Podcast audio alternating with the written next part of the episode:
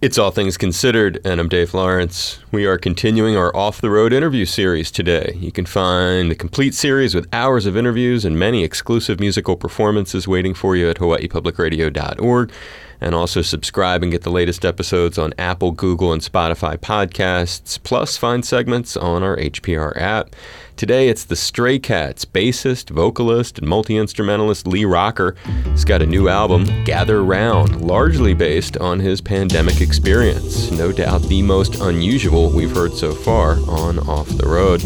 Welcome, Lee. Hey, Dave, how are you? I'm grateful to talk to you, actually. How are you? I'm good. Thanks for doing this. We appreciate it. No problem. Thank you. Where are you joining us from? I'm calling you from Laguna Beach, California. And that's where you live, yeah? Yes, uh, here and uh, in New York some of the time, although this year I haven't been to New York enough. Okay. and before your adventure began last year, explain how the pandemic first became news on your personal radar and the initial ways that it began to affect your life. I first became aware of it early in the year, really, January or maybe February. I was in New York City, where I am part time, and really just started to see some masks being worn, hearing about what was going on in uh, in Wuhan. At that point, right in February, was probably the last time I've been on a stage, longest gap of not performing, probably since I'm 13 years old. Wow. And uh, flew back here to California. And the last gig was where? Ooh, I think it may have been in uh, Ohio. So, one of the things that uh, is unusual about this off the road segment is you did something that nobody else we've talked to has done. Well, I really realized something about myself with this pandemic year, being in lockdown. I've spent 40 years on the road and traveling is really in my blood. So, what I did, I got an Airstream trailer, RV, and my wife and I headed out across the country 20 states, about 6,000 miles. We went out through the 40, the old Route 66, across the country. We went straight over, kept going, and got to about Virginia and took a left and went up to New York, where I spent a couple of weeks. After that, headed back in a more northern route. So I was on the road for about six weeks. And of course, I had a guitar with me. I didn't bring a bass because I had basses in New York waiting for me. But on that trip, I wrote most of the record. And it became a really introspective, kind of amazing thing. I mean, the pandemic is raging, the election is raging, and I'm back on the road doing everything that I'm used to, except doing a concert at the end of the day. And for me, it, it gave me some sense of uh, normalcy in a way. Right. I mean, you know, rolling down the highway and seeing the country is something that I'm just so so used to doing. It was an amazing journey, as well as an outward journey. It was an inward journey because of writing this record. Uh, I found that this album is sort of a scrapbook of my year. The song "Gather Round" is really about hopping in the airstream and taking off that sort of felt, to me felt like you know flipping the middle finger out the window and i'm, I'm still going to take some joy out of some things So, what's the time frame of the six weeks? it was august into mid-september So, you stayed put for the initial frightening period of this before actually going and buying the Airstream during the pandemic, if I have it right, and then beginning. yeah well i had i had to buy it and uh, it took a little while to get it and get up to speed on it but you know i think in my subconscious i was planning this thing from day one almost i really jumped pretty quickly as a way to get out from under and it worked i've lived on a tour bus on and off for decades so this is very uh, very at home to me when you reflect back on it, what were some of the either scary moments or some sketchy locations, encounters, anything that you said, wow, this is really intense to see the world during this time?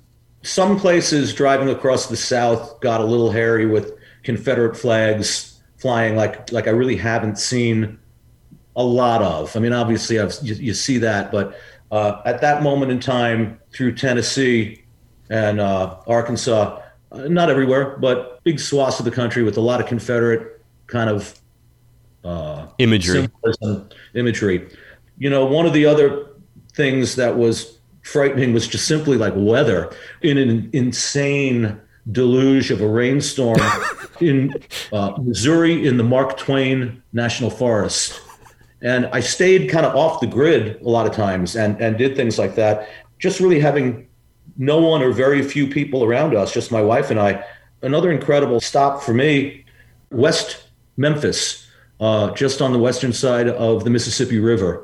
And sat there with my guitar and just watched that river go. Wow. That's a part of the world I got a real affinity for. I've spent a lot of time in Memphis, one of the birthplaces of uh, rockabilly with Sun Studios, Right. and I, I love seeing that river and those and those uh, barges. Oh, I bet. Do you have a catalog of all the states that you went to? It was 20 states, yeah? It was twenty, just just a mental one, yeah.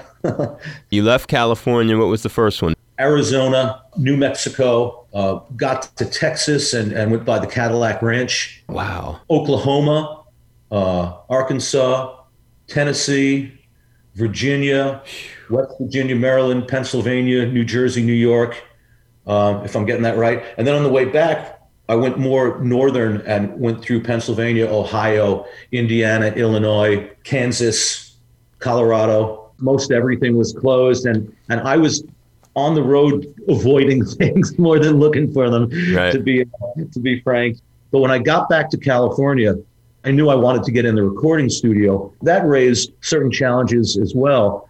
What I did is I booked a studio that I've worked at quite a bit here in Southern California, worked with the engineer before, and really set it up where he would unlock the door. He'd be in the control room, and I would be in the studio. So there would be glass windows between us. Right. And I did most of this record completely myself. I played uh, a lot of the instruments. My band is amazing. Uh, Buzz Campbell, Yeah. uh, Matt Jordan, and Larry Mitchell all over this record as well. But I'd be in a studio with glasses, headphones, and a mask most of the time, unless I was singing.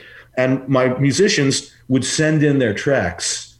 I would build the tracks. I'd put together instruments. I'd play guitars and basses and mandolins and harmonicas and Right. isolating myself from everything else. It was like being in a spacesuit for the most part. Yeah. But this bizarre, terrible year sort of forced a different way of doing things overall for me, from the writing process to the recording process. Did you stay in that vehicle? You never stayed in any kind of hotel or anything along the way. No, I I did not sleep anywhere but in the vehicle. Um, uh, did not really even go in anywhere. I mean, all gas stations, of course, you just pull up and you know put on a mask and pump gas and get back in.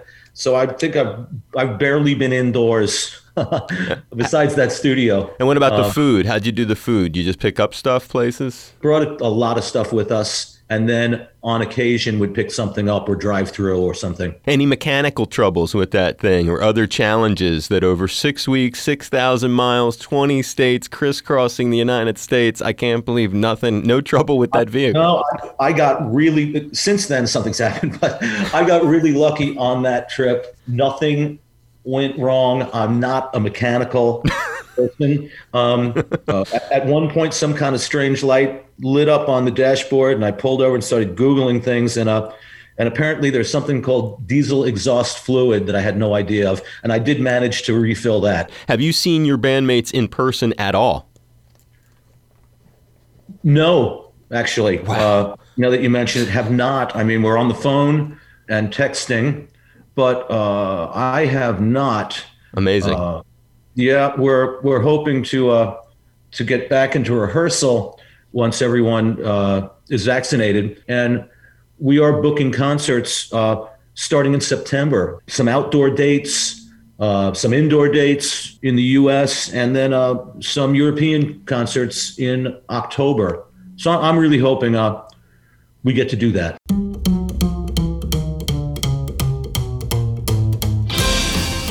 It's Lee Rocker of the Stray Cats, and tomorrow we'll wrap it up with more fun storytelling and an exclusive musical performance.